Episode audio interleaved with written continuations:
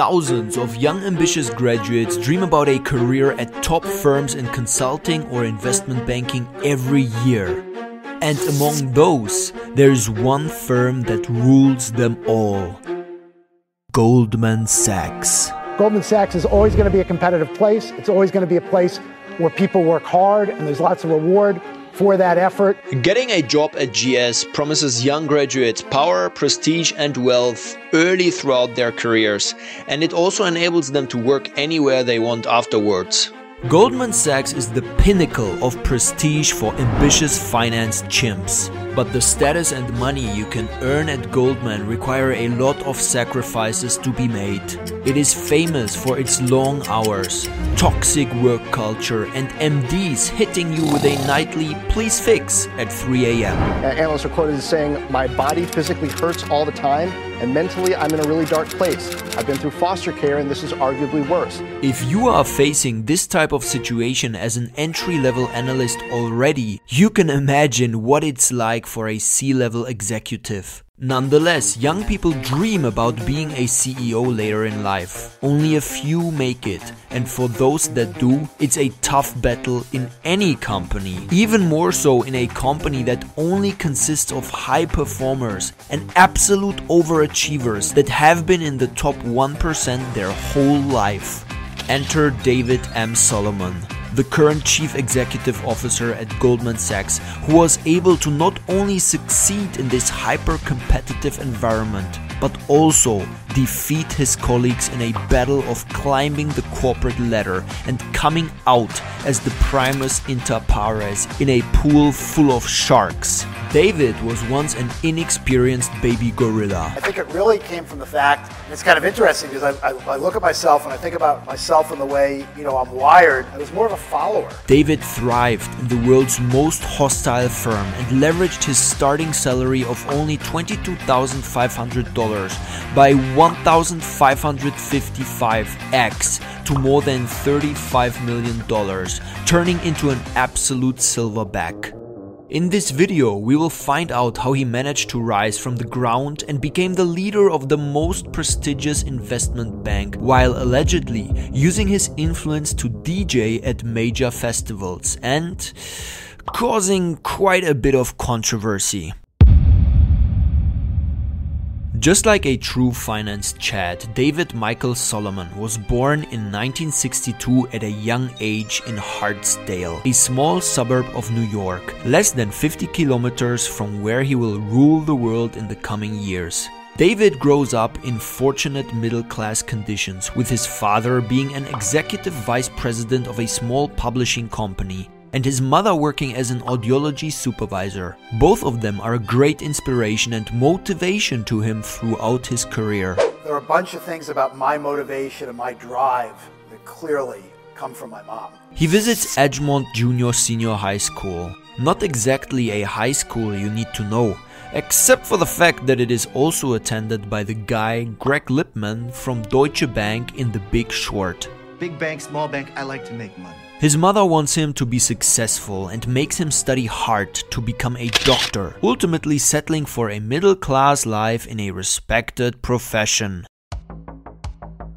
David has no ambition of pursuing a career in the medical field at all, but he has no other plans either. He joins the private Hamilton College in 1980 and chairs the social fraternity Alpha Delta Phi. It's famous for its alumni, including, for example, John Davison Rockefeller Jr., O.J. Simpson, and Theodore Roosevelt.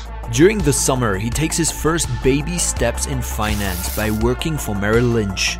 Eventually, he earns a Bachelor of Arts degree in political science and government and plans to be a lawyer but he follows his friends and stumbles into the world of finance. I was here in New York City as a cold caller. And I spent my summer, I had a list, it was a zip code list, and I had to make 100 cold calls a day off that list to try to get people to open an account at Merrill Lynch. And I did it for eight weeks. So I was making 500 calls a week, and I got two meetings and opened one account. And they said that that was highly successful. But you think about you know, you think about um, you think about an agonizing summer. I remember, I remember after the first week, going home to my father and saying, I can't do this for the summer. And he said to me, Yes, you can. You committed to do this. You know, find a way to make it into a game, make it more exciting. And it actually it was a super experience because it actually taught me that you could pick up the phone and call anyone. Mm. And, you know, it became a game to see how long you could keep him on the phone, but it was brutal. At this point, he's still a lost chimp with no idea of what he wants to do. I think it really came from the fact, and it's kind of interesting because I, I, I look at myself and I think about myself and the way, you know, I'm wired. I was more of a follower. But that's going to change soon. Although finance is not as prestigious at the time as it is nowadays, many graduates fresh out of college dream big and want to make it on Wall Street. David is one of them. He is driven by the idea of earning a shit ton of money and living in the capital of capitalism. And so, he approaches the only organization that will be able to live up to his dreams. He applies for a two year role in Goldman's newly founded analyst program and gets rejected. He decides to go for whatever banking job he can get and joins Irving Trust, a beta commercial bank no one has ever really heard of. they are only paying him 25 grand a year, nowhere near the big boys he wants to be part of. Those numbers up, those are rookie numbers in this racket.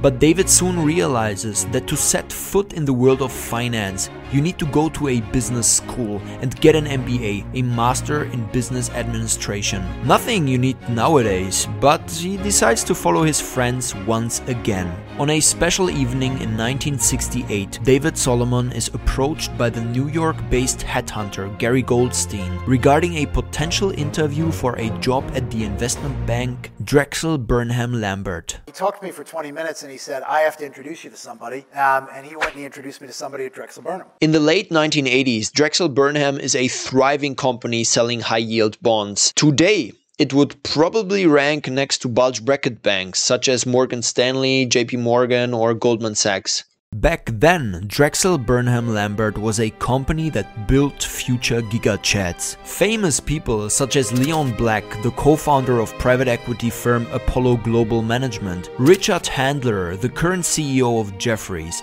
and many others used to work there in their early careers. After talking to the headhunter for 20 minutes, the matter is settled. David is now on track to become a so-called commercial paper salesman, essentially responsible responsible for selling debt instruments issued by large companies. Every good salesman has two key traits being patient and having outstanding communication skills. And oh boy, could he sell! After receiving special training in corporate credit, it turns out he is quite good at it and fits the company's aggressive work culture of avaricious bankers just fine. And it just kind of worked, and I did very, very well. Early on, David gets the chance to work with the CEO Michael Milken directly and learn from him. Michael himself is a true finance chad, pioneering the bond business and eventually going to jail after pleading guilty to six counts of securities fraud. But that's not all. He had to pay a gigantic $650 million in fines. True Bateman material right there. David learns more than he could have at any other company at that time. Closing deal after deal, working for a major player in the field, everything is going just fine for our aspiring silverback. But it's not going to last for long. Every time greed rises and more people start flooding into a niche, it's eventually going to burst. That's exactly what happened to NFTs since the beginning of 2022. Tech companies during the early 2000s and also the high yield bond market in the late 80s and early 90s. We all know about bonds. You give them to your snot-nosed kid when he turns 15. Maybe when he's 30, he makes 100 bucks. Boring. Wall Street doesn't give a fuck about minor returns on their invested capital. That's why they are so called high yield bonds. Instead of lending our money to a conservative business that always repays its debt on time and hence only pays low, low yields, we could also give it to a financially insecure developing company or a country and require them to pay a higher yield for receiving our funding. Instead of the usual 2 or so percent yield, we can go well above 10, 15 or even 20% depending on how shitty an issuer's credibility is. Hence the name junk bonds. During the 1980s, the market experiences a growth of more than 34% annually, expanding the whole market from a mere 10 billion to a whopping 189 billion by 1989. But eventually, the music stops playing. Michael Milken and other bankers of Drexel Burnham used junk bonds to finance their speculative private equity bets by supplying risky LBOs. That means that they took on a lot of expensive debt to take over other companies, optimized them, and then sold them at a higher price. Essentially, they were trying to be a KKR clone. Eventually, the scheme went bust in 1990, causing Drexel to post an operating loss of 40 billion US dollars, the first ever since the company's inception 54 years prior. Milken gets accused of insider trading and racketeering. In 1990, after pleading guilty to lesser charges, he was fined $600 million and had to spend 10 years in prison. In February 1990, Drexel was forced into Chapter 11 bankruptcy to restructure the company. The New York Federal Reserve and the SEC gave them a $650 million fine for three counts of stock parking and another three for stock manipulation. It was the first Wall Street firm to be forced into bankruptcy since the Great Depression, leaving David Solomon right where he's been before, jobless and at the bottom. But David is a smart young guy who knows how to leverage the knowledge gained at previous employers to overcome the challenges ahead and advance to the next level. Boy, I learned a lot of lessons about what can go wrong, you know, in a financial services firm. In 1991, he has a short stint at another Wall Street giant, Salomon Brothers, this time as a vice president. Salomon is also where another finance giant gets his polish. Michael Bloomberg, the creator of the infamous Bloomberg Terminal, whom we have also portrayed on this channel. After dominating the business game, Michael will go on to pursue a career in politics, indirectly influencing the course of David's career. But let's get back to Salomon Brothers. But as it turns out, that's yet just another shithole about to implode in the next years because of manipulating US Treasury bonds. Once again, looking for a job, he decides to become the managing director of the bankruptcy and high yield bond group at Bear Stearns. At the time, Bear Stearns is trying to make a name for itself and become the next big Wall Street giant. Which I think is something that, that that's worth just touching on for a minute because Bear Stearns was Bear Stearns was a pretty meaningful, you know, of a firm like Goldman Sachs, but it was a scrapey firm, but it, it had a good reputation, and it was a true, you know, meritocracy um, the person that produced or impacted, you know, rose very quickly in that organization. And I, um, I thrive there. It ain't the next Goldman yet, but it's surely trying to achieve that status. Funnily enough, in 2008, Bear Stearns is going to rank in the long list of banks and investment firms that went bankrupt. Uh, and then I wound up at Bear Stearns, no pattern developing. There is a saying on Wall Street by Baron Rothschild to invest when there is blood on the street. Bear Stearns decided to do just that to prepare for large profits in the next market upswing.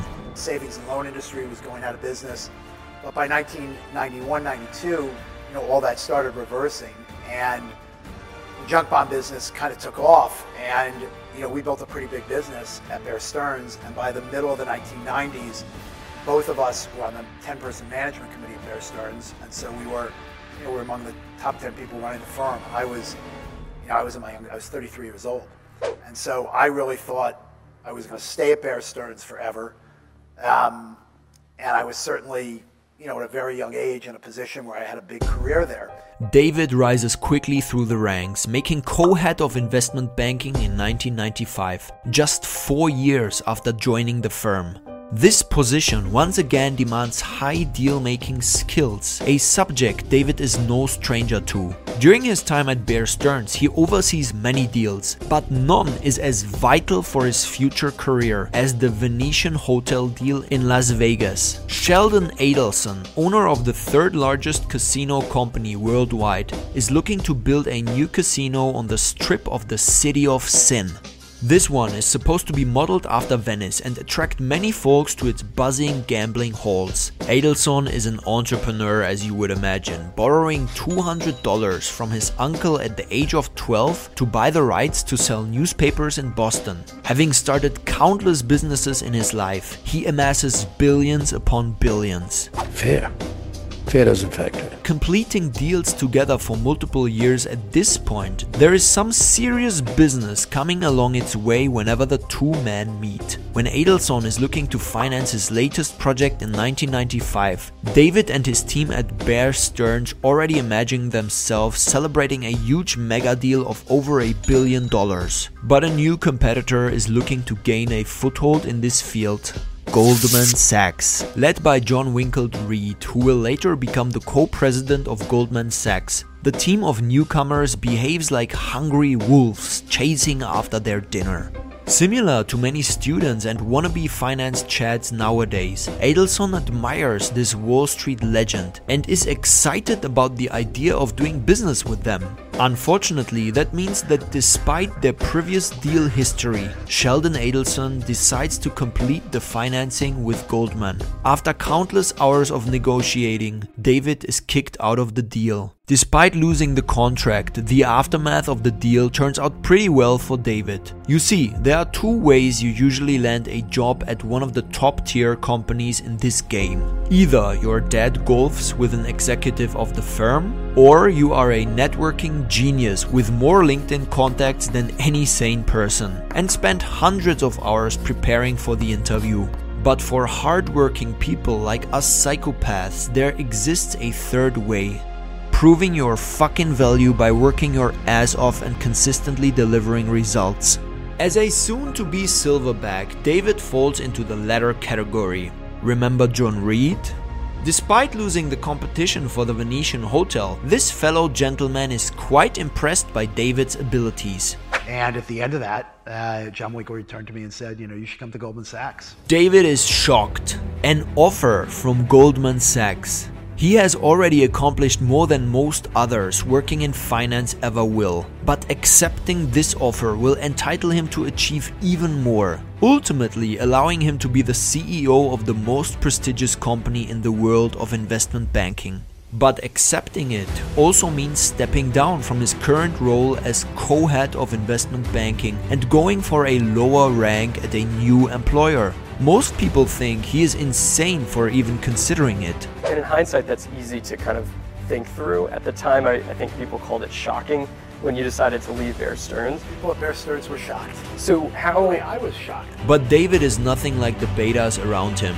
Ambitious as he is, he realizes the opportunity that lies ahead of him to truly make it. So he goes for it. And I said, if I'm going to do this and this is where my career is going, you know, why not? Why not play for the Yankees? David is now all set for one of the brightest careers on Wall Street. Climbing the ranks to eventually become the CEO is the dream of many young, ambitious people.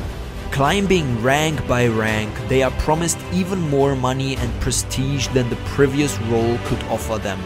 But the further you go, the more devious your colleagues get since everyone wants to get promoted, making it harder to get the myth enshrouded promotion. At Goldman Sachs, you typically start as an analyst and get promoted to associate after about two years. After five to six years, you get the chance to be promoted to vice president or executive director. So far, you pretty much only have to work for the firm long enough and don't do any stupid shit to get promoted. But that changes once you withstand all the pressure and are ready for the next level, becoming a managing director, which is only possible every two years. At this point, you really have to start fighting for your next promotion. The firm doesn't need to promote you, that's the truth. There are by far enough candidates to choose from. But if you are considered, you will be subject to extensive review. Your leadership ability, reputation, alignment with the firm's culture, values, but most importantly, your ability to bring in deals to make the company money. If you stand against all odds and make it this far, congrats! But now he will want to try to go even further. This means becoming a partner managing director or PMD, which is just the new term for partner after GS went public in 1999. A selective group of fewer than 100 people are promoted every two years to this level globally. The competition for one of these spots is more than just hostile. A shark tank would be easier to survive in, but if you make it this far, you are rewarded with monetary compensation and deals, easily bringing in multiple million dollars a year. Don't tell my wife this, but being named partner was the greatest day of my life. Because David got recruited by John Winkle Reed, he can skip ahead of all this process and join as co-head of Goldman Sachs high yield and leveraged loan business and become a partner directly. What the fuck? Why is he a partner without doing anything for the firm? Not everybody is happy about the new hire. Imagine being a loyal MD, eyeing after the next promotion, putting work first and hustling for all the years you worked at GS, just to lose your spot in the partner ranks to an outsider you've never heard of? That's exactly what he is viewed as by many in the beginning an outsider, but David manages to justify his rank and pave his way through many positions over the coming years. Starting as the global head of financing, he is appointed to the management committee in 2004 and gets promoted to co-head of the investment banking division in 2006. His task is to bring in as many clients needing financing as possible. In the prospect of lucrative deals, bankers are willing to do anything to convince a company to become their newest customer. For example, in 2007, the Canadian athletic apparel retailer Lululemon Athletica is looking for banks to finance their initial public offering. Underwriting an IPO can be extremely profitable if there's enough demand for a share. All of the large banks on Wall Street are competing for this one deal. UBS makes 75 of their bankers do yoga in Central Park with clothes by the brand. But Goldman eventually outcompetes them by making their bankers wear Lululemon to their meeting with the board. When David goes there, he's dressed in a maroon blazer and sweatpants, convincing them to complete their IPO with Goldman Sachs. During this time, he starts to pick up DJing after talking to Paul Oakenfold in a bar in Los Angeles. What starts as a hobby during the weekend later turns into a regular habit of DJing at small clubs in the East Village. So far, he manages to stay more or less undercover and just have some fun. After holding his role as co head of investment banking for over 10 years and patiently waiting for the next promotion, he is elected as the president and co chief operating officer in January 2017. He even turned down an offer by Sheldon Adelson to become the CEO of the Las Vegas Sands Corporation. David is surely honored, but doesn't want to leave the firm to which he will probably dedicate the rest of his life. Most people would have never gotten as far as he did. Working alongside then CEO Lloyd Blankfein, many would argue that he's already made it. However, David wants to go after the last bit of prestige, becoming the king of a Wall Street giant. In October 2018, his long awaited dream is finally coming to reality. But it was a little bit of a surprise, and in typical Lloyd way, it, was a Thursday afternoon. It was a conference room next to his office, and my office was next to the conference room.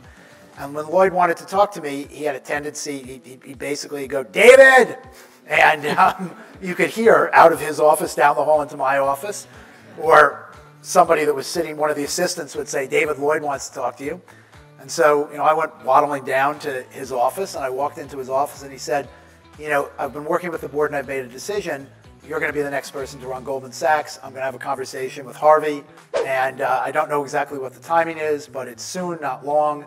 Um, but I just want to let you know, you know, you're going to be the next CEO of Goldman Sachs. He made it. After spending more than 15 years at the company, David is finally on top of literally everyone in the world of finance, granting him absolute silverback status. But the story isn't over just yet, and there are some controversies to follow. Like many members of the 0.1% club, David has a fondness for exquisite wine. During his rise through the ranks, he amassed a collection of raw wines worth multiple million dollars. Between 2014 and 2016, the family's then personal assistant stole more than 500 bottles worth more than a million dollars including seven bottles of Domaine de la Romanée Conti, which Solomon purchased for more than $130,000. When he and his wife get to know what's going on, they demand the assistant to pay back a portion of the money. Scared after getting caught, the assistant leaves the country and travels around the world until he gets caught after landing in Los Angeles on January 16, 2018. On the trial day in October, he commits suicide by jumping from the 33rd floor of the Carlyle Hotel, days after David was officially promoted to the president of GS. In the following years, David makes rather significant changes to the company to prepare for the future ahead. The infamous Working Conditions Survey leaked in February 2021 describes how first year analysts feel after joining Goldman Sachs. Uh, analysts are quoted as saying, My body physically hurts all the time, and mentally I'm in a really dark place. I've been through foster care, and this is arguably worse. While David wants to break this traditional banking culture of 100 hour work weeks and strict dress codes, his employees don't seem to have noticed it.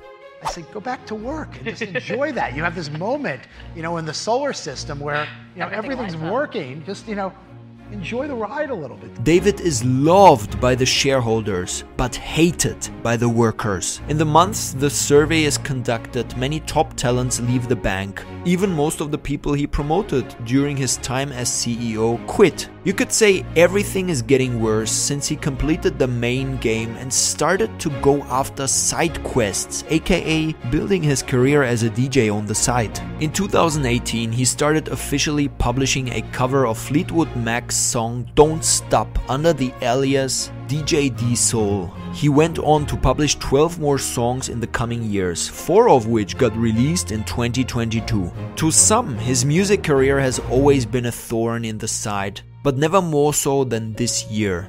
After appearing at festivals such as Lollapalooza and using the company's private jets to get there, he faces more and more backlash. Some investors and employees are worried he is more concerned with building his private brand than managing the company. Whether those concerns are justified is beyond the scope of this video. Despite all the controversy surrounding him, David is a prime example of how even a chimp at first sight can turn into a silverback if he puts in the work and effort to make it. Starting from humble beginnings, he has proven his value to employers along the way until eventually achieving what most people dream of their whole life. As one of the most legendary salesmen on Wall Street, he has seen and experienced a lot. With a Patrick Bateman like mindset, he thrived in the most hostile bank you can find anywhere in the world to ultimately become its CEO. We don't know what's coming next, but maybe he's going to quit Goldman to pursue his career as a music producer full time. Or he follows Michael Bloomberg's example and becomes the mayor of New York, trying to become the president of the United States in the future.